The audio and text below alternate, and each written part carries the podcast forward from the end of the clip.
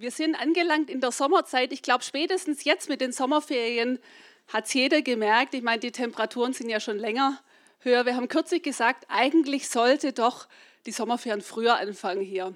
Weil bis die Sommerferien kommen, ist der Hochsommer schon in vollen Gange. Und äh, ja, wir sind mittendrin. Ich weiß nicht, wer von euch schon seine Koffer gepackt hat oder die nächsten Wochen seine Koffer packt, um in den Urlaub zu gehen. Und was, welches Thema eignet sich heute in dieser Zeit mehr als das Thema Reisen? Das ist ein Thema, was uns alle in dieser Zeit doch auch immer wieder mitnimmt. Koffer packen, was nehme ich mit auf meine Reise? Und ich weiß nicht, wie es euch geht, aber wenn man so eine Reise macht, dann äh, plant man ja die Reise schon lange zuvor, überlegt, wo geht es hin, was mache ich für eine Reise, mache ich eine ferne Reise, fliege ich mit dem Flugzeug, fahre ich mit dem Auto, setze ich mich in Zug. Das sind so viele Vorbereitungen zu machen, bevor man auf eine Reise geht. Und wenn man dann dort ist, weiß nicht, ob ihr das auch macht, ähm, Mitbringsel einsammeln. So überlegen, wem könnte ich was mitbringen, was möchte ich mir vielleicht selber mitnehmen als Erinnerung für diese Reise, die ich gemacht habe, was möchte ich da mitbringen. Und bei uns war es so, vor ein paar Jahren ähm, haben wir überlegt, beziehungsweise unsere Kinder haben gesagt, ich bin noch nie mit dem Flugzeug geflogen. Und wir haben uns überlegt, wie können wir das denn bewerkstelligen, weil so ein Urlaub mit dem Flugzeug ist eine ganz schön kostspielige Sache. Und äh, dann hat, haben uns Freunde einen Tipp gegeben und haben gesagt, hey, es gibt immer wieder solche Resttickets bei Fluggesellschaften so, so ein Überhang an Plätzen und die sind sehr günstig. Und schaut doch mal, ob da was dabei ist. Der Haken an dieser Sache ist das, dass es diese Tickets sehr günstig gibt. Du kannst auch den Reisezeitraum selbst auswählen, wie viele Personen mitgehen, aber du kannst das Ziel nicht bestimmen. Das heißt, du kann, hast eine Möglichkeit, ein bisschen was auszuwählen. Zum Beispiel, möchte ich ans Meer? Möchte ich Kultur? Möchte ich Städte reisen? Ähm, du kannst auch was abwählen, das kostet dann. Also musst du gut überlegen, wie viel wähle ich ab. Pro abgewähltem Ort zahlt man dann einen Betrag. Und wir haben gesagt, das machen wir. Auf diese Reise lassen wir uns ein und schauen einfach mal. Und jetzt müsst ihr euch vorstellen, das ist so, du sitzt dann vor dem Bildschirm und bist so ein bisschen aufgeregt, weil du weißt ja nicht, wo geht's hin? Und du hast natürlich vorher so einen Plan und denkst, ja, da würde ich vielleicht gern hingehen. Du siehst ja dann so diese ganzen Flughäfen, Zielflughafen. Und ähm, ja, auf jeden Fall, wir saßen dann davor und dann kommt dieser Moment, wo du klickst und du wartest und denkst, wo geht's jetzt hin? Bei uns hat diese Reise nach Berlin geführt. Ganz ehrlich, wir waren ein bisschen enttäuscht, weil wir waren schon mal in Berlin. Naja, gut wir sind dann dort gelandet und es war auch gut. Wir haben noch mal ganz viel Kultur erlebt. Ich möchte einen Schwenk machen zu einer Reise, auf der wir alle sind. Unsere Lebensreise. Die haben wir uns nicht ausgesucht. Da war jemand anders, der das ausgesucht hat, dass wir hier sind, in diesem Moment und in diesem Augenblick leben. Und vor ein paar Jahren war ich auf einer Beerdigung. Und was mich da so ja, angesprochen hat, war die Tochter, die über diese Lebensreise ihrer Mutter gesprochen hat und gesagt hat, wie es ihrer Mutter immer so ging und wie sie gern gereist ist, aber diese, diese Moment, den Koffer zu packen, immer eine Herausforderung war. Was nehme ich mit und was brauche ich denn überhaupt unterwegs? Und dieses Bild, diese letzte Reise, die sie jetzt angetreten hat, aber mit diesem Ausblick zu Hause zu sein und zu Hause angekommen zu sein. Ich möchte heute über Jesus sprechen. Ich finde, in jeder Predigt sollte Jesus einen ganz großen Part haben. Und ich möchte heute auch ihm einen ganz großen Part geben. Man könnte sagen, Jesus der Reisende. So könnte die Predigt zum Beispiel auch heißen. Wenn ihr mal Wikipedia anschaut, Wikipedia beschreibt Jesus als einen jüdischen Wanderprediger, jemand, der ständig in Bewegung war, der viel mit Menschen zu tun hatte, der viele Orte bereist hat, der ganz viele ähm, Begegnungen hatte mit Menschen. Und wenn wir uns so anschauen, wie das so bei Jesus so vielleicht so richtig losging, will ich jetzt mal sagen, seine Reise, ihr wisst, er, hatte, er kam in eine, in eine Familie hinein, er war ein Handwerker, er hat einfach ganz viele Dinge gemacht, die wir auch kennen. Und da gab es diesen Augenblick, wo er sich hat taufen lassen. Und ähm, wie dieser Heilige Geist auf ihn gekommen ist und dieser Heilige Geist ihn bevollmächtigt hat für die Aufgaben, die vor ihm standen. Und in Markus 1, Vers 10 und 11, da lesen wir, und sobald er aus dem Wasser heraufstieg, sah er die Himmel sich teilen und den Geist wie eine Taube auf ihn herabkommen. Und eine Stimme kam aus dem Himmel und die sprach, du bist mein geliebter Sohn, an die habe ich Wohlgefallen gefunden. Ihr wisst, danach hat ihn der Heilige Geist in die Wüste geschickt. Und ähm, er wurde einfach zugerüstet. Es gab auch Versuchungen auf diesem Weg und er hat standgehalten und er ist in diesen Auftrag eingetaucht.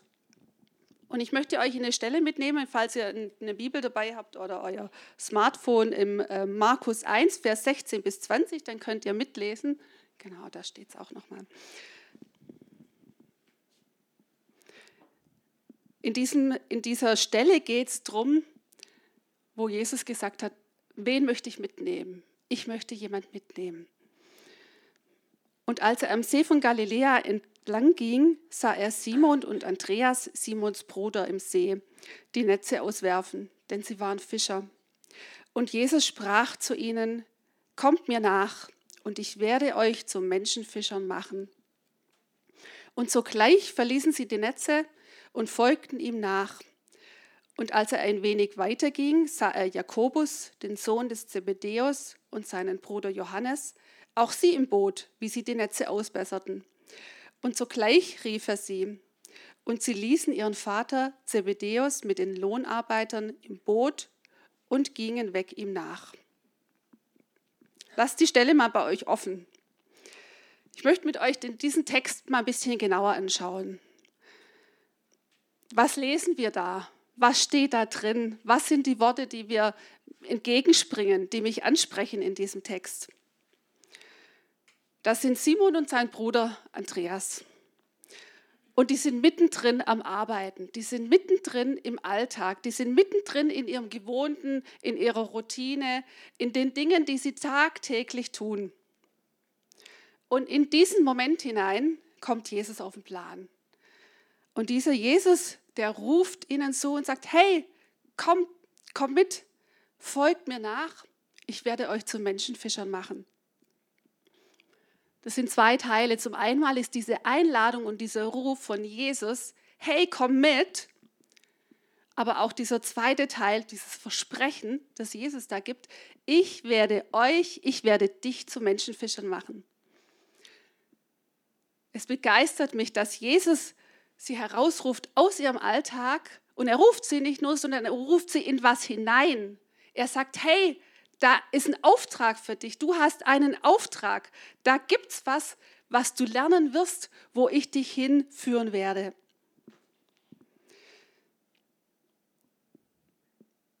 Und wisst ihr, die Reaktion von diesen beiden Brüdern, die begeistert mich total. Was haben sie gemacht? Sie haben alles liegen und stehen lassen. So steht es zumindest da drin. Und diese Dynamik und diese Bewegung, ich weiß nicht, ob es euch aufgefallen ist, diese drei Worte, die da drin stehen, so gleich verließen und folgten. Das sind alles drei Worte, die einfach was in Bewegung gebracht haben. Dieser Ruf von Jesus hat was in Bewegung gebracht.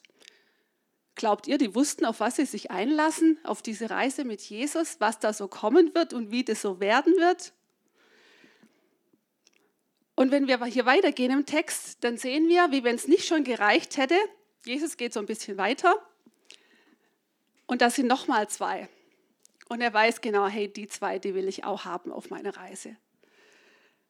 Und diese beiden, die sind auch dabei bei der Arbeit mit dem Berufsalltag und wisst ihr was, sie sind sogar mitten in einem Familienbetrieb. Da steht was vom Vater, der dabei war, da steht was von Tagelöhnern, die mit dabei waren. Und die sind, also nicht nur die zwei, wir denken immer, das sind nur zwei Männer auf dem Boot, die da beim Fischen oder beim Netze ausbessern sind, das sind noch viel, viel mehr Familienbetrieb. Und Jesus, der ruft sie auch. Und sogleich verließen und folgten auch diese beiden. Ja, sie sind unterwegs mit Jesus. Sie wissen noch nicht, was das für ein Abenteuer ist, diese Lebensreise mit Jesus. Wenn wir das anschauen, wenn man mit jemand unterwegs ist, wenn ihr auf Reisen seid und ihr lasst euch darauf ein und geht mit jemand auf die Reise, mit einer Person, die ihr vielleicht noch gar nicht so gut kennt, was passiert auf dieser Reise? Entweder zwei Sachen, man sagt danach, okay, gut, das war jetzt eine gute Reise, aber wir haben doch gemerkt, ähm, ja, ist nicht so einfach. Aber was mit dieser Reise mit Jesus passiert, wenn man unterwegs ist, die Jünger, seine Anhänger, sie werden Freunde. Sie werden Freunde von Jesus. Da gibt es diesen Vers in Johannes 15, Vers 15, da steht, und ich nenne euch hinfort nicht Knechte, denn der Knecht weiß nicht, was sein Herr tut. Euch aber habe ich Freunde genannt, denn alles, was ich von meinem Vater gehört habe, habe ich euch kundgetan. Alles, was ich von meinem Vater gehört habe, habe ich euch kundgetan. Ich mag diese Formulierung mit Jesus unterwegs sein.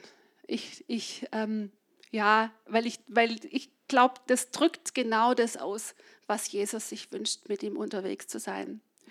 Und mit Jesus unterwegs sein bedeutet auch ein sich aufmachen und nicht nur das Aufmachen, sondern auch in Bewegung bleiben. Viele von euch, die sind schon ganz viele Jahre mit Jesus unterwegs. Und eigentlich muss ich sagen, würde mich die Geschichte von jedem von euch Einzelnen interessieren. Zum einen mal die Geschichte, wo Jesus gerufen hat, hey, komm und folge mir nach, aber auch die Geschichte, die danach oder das, was danach passiert. Das ist total spannend und ja, so individuell bei jedem anderen und aber auch so genial bei jedem Einzelnen. Ich weiß nicht, wo du gerade stehst oder ob du stehst oder ob du gehst ob du in einer Bewegung bist, ob du Jesus nah bist oder ganz weit weg, ob du mit ihm an der Seite läufst oder an seiner Hand, wo du bist. Ich habe vorher gesagt, es gibt unterschiedliche Reisen, aber ich möchte heute so ein bisschen, habt ihr vielleicht auch schon rausgehört, meinen Fokus auf Städtereisen legen. Einige von euch haben bestimmt schon Städtereisen gemacht und wenn man da unterwegs ist, da hat man ja ganz viele Eindrücke. Man sammelt ja ganz viele Eindrücke, man erlebt, man, man schaut Sehenswürdigkeiten an, man, man, läuft unheimlich viel und irgendwann tun die Füße weh, dann muss man wieder na, nach Nahrung gucken, irgendwo anhalten, was zum Essen suchen, was einpacken, überlegen vielleicht vorher, wie viel nehme ich mit, weil ich vielleicht auch nur mit, ja, mit, mit den Öffentlichen unterwegs bin. Das sind so viele Dinge, die wir haben. Und um in diesem Bild Reise zu bleiben, wichtig ist ja auch, dass man so einen so ähm, Reiseführer hat, so einen Reisebegleiter, so einen Reiseleiter, damit man auch weiß, wenn man da noch nie war, wie man da jetzt weitergeht und was man vielleicht noch sehen könnte und was es sich vielleicht lohnt, noch anzuschauen. Sonst ist die Reise beendet und zu Hause merkt man dann, oh, das wäre eigentlich auch noch ganz schön gewesen, muss noch mal hin. Als ich eine junge Erwachsene war, da gab es ähm, eine Konferenz zu dem Thema Jesus, Anfänger und Vollender des Glaubens. Jesus, ähm, Aufsehen zu Jesus war dieses Motto, dieses Thema von dieser, von dieser Konferenz. Und es gab damals solche Aufkleber. Ich habe versucht zu recherchieren, wann es war. Ich habe es nicht mehr rausfinden können. Aber da gab es so einen Aufkleber, der hieß Aufsehen zu Jesus. Und ich fand es total genial und es hat mich total angesprochen. Und wir finden diese Stelle Aufsehen zu Jesus im Hebräerbrief, und zwar Hebräer 12, Vers 1b bis 2. Da geht es einfach darum, auch diesen Lauf zu laufen, diesen Kampf zu kämpfen mit Jesus und Aufsehen zu Jesus, dem Anfänger und Vollender des Glaubens.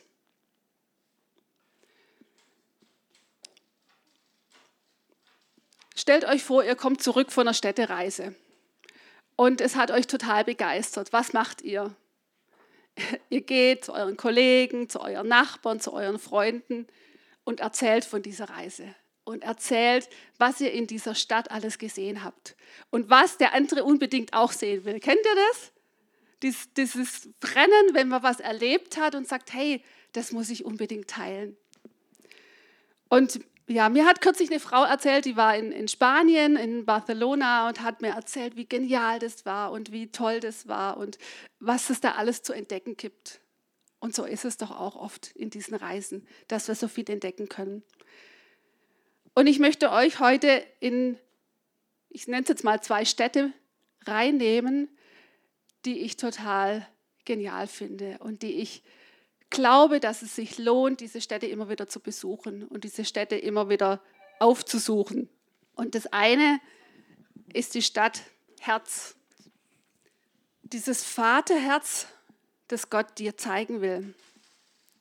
Ich glaube, das größte Geschenk und der größtmöglichste Liebesbeweis, den Gott dir gibt, ist Jesus selbst. Johannes 3, Vers 16. Denn also hat Gott die Welt geliebt, dass er seinen einzigen Sohn gab, damit jeder, der an ihn glaubt, nicht verloren geht, sondern ewiges Leben hat. Was sagt dieses Herz? Du bist besonders. Gott hat dich gebildet, er hat sich dich ausgedacht, er hat gewollt, dass du lebst genau in diesem Augenblick, zu dieser Zeit, in dieser Familie, in diesem Umfeld. Das waren seine Gedanken. Im Psalm 139 könnt ihr lesen, wie hier steht, dass Gott dich bereitet hat, bereits im Mutterleib. Er hat dich gekannt, deine Urform hat er gekannt. Ich glaube, dass diese Liebe Gottes der Schlüssel ist zu deinem Herzen und der Schlüssel zum Herzen von jedem Menschen. Nächste Stadt. Nennen Sie mal Krone. Wir wissen, Gott sitzt auf dem Thron und Jesus ist Herr.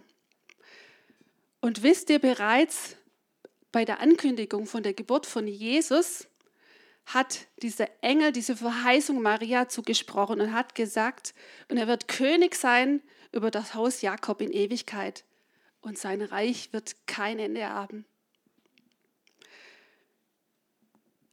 Und wenn wir ganz hinten in der Bibel schauen, in Offenbarung 12, Vers 10, da geht es um dieses Friedensreich. Und da steht, und ich hörte eine Stimme, die sprach im Himmel, nun ist das Heil und die Kraft und das Reich unseres Gottes geworden und die Macht seines Christus. Denn der Verkläger unserer Brüder und Schwestern ist gestürzt, der sie verklagt Tag und Nacht vor unserem Gott. Und Jesus sein Friedensreich aufbaut. Was ist dein, deine Position hier? Kind und Erbe dieses Königs. Wir sind Kinder, wir sind Miterben, lesen wir im Römer 8, Vers 17. Wir sind Teilhaber an diesem Königreich. Wie geht es euch bei uns manchmal im Alltag, wenn wir so auf dieser Reise unterwegs sind?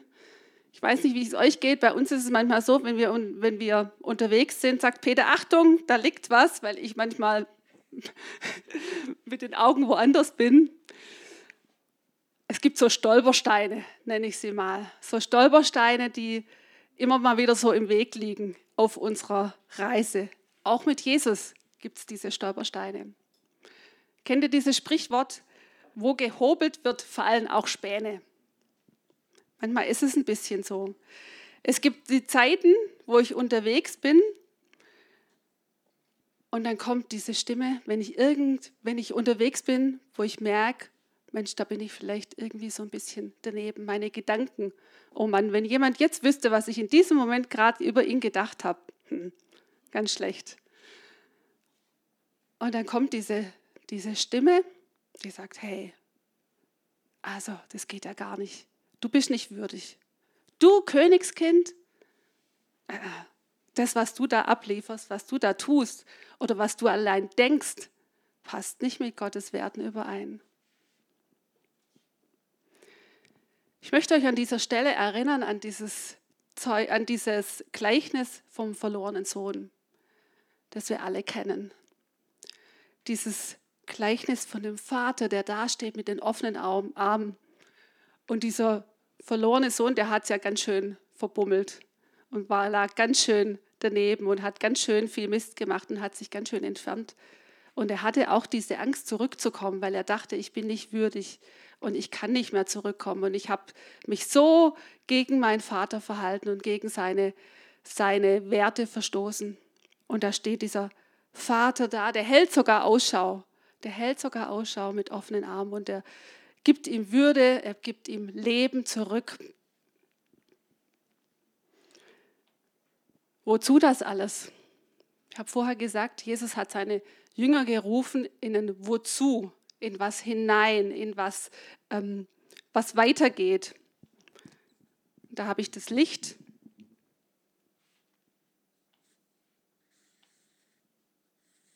So, hier mit der Kerze. Unterwegs sein Licht leuchten lassen. Und du bist ein Licht und du darfst leuchten.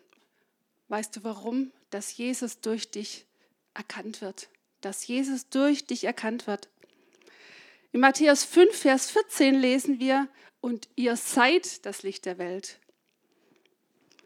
Es kann keine Stadt, die auf einem Berg liegt, verborgen sein. So lasst euer Licht leuchten vor den Leuten, damit sie eure guten Werke sehen und euren Vater im Himmel preisen. Das ist dein Auftrag im Unterwegssein. Wisst ihr, diese Reise mit Jesus, die geht an mein Herz, aber sie geht auch, zeigt auch das Herz von Jesus durch mich und durch euch. Eure Reise mit Jesus geht an euer Herz, aber euer Herz zeigt Jesus. Ich möchte euch begeistern, diese Städtereise einzutreten und unterwegs zu sein und eure Mitbringsel unterwegs zu sammeln und andere damit zu beschenken und auszuteilen und einfach diesen Weg mit Jesus, dieses Unterwegssein zu Jesus nutzen. Da gibt es noch viele andere Städte. Und es gibt auch, wisst ihr hier, einen guten Reiseführer in Papier, in dem wir alles finden und ganz viel erkennen können, was Jesus ist, wer er ist, wie er ist und was er uns zeigen möchte. Ich möchte euch zum Schluss noch einen Reisetipp mitgeben. Diesen Reisetipp steht im Johannes 15, Vers 4. Bleibt in mir und ich in euch. Wie die Rebe nicht von sich selbst Frucht bringen kann, sie bleibe denn am Weinstock, so auch ihr nicht, ihr bleibt denn in mir. Ich bin der Weinstock, ihr seid die Reben. Wer in mir bleibt und ich in ihm, der bringt viel Frucht, denn getrennt von mir könnt ihr nichts tun. Amen.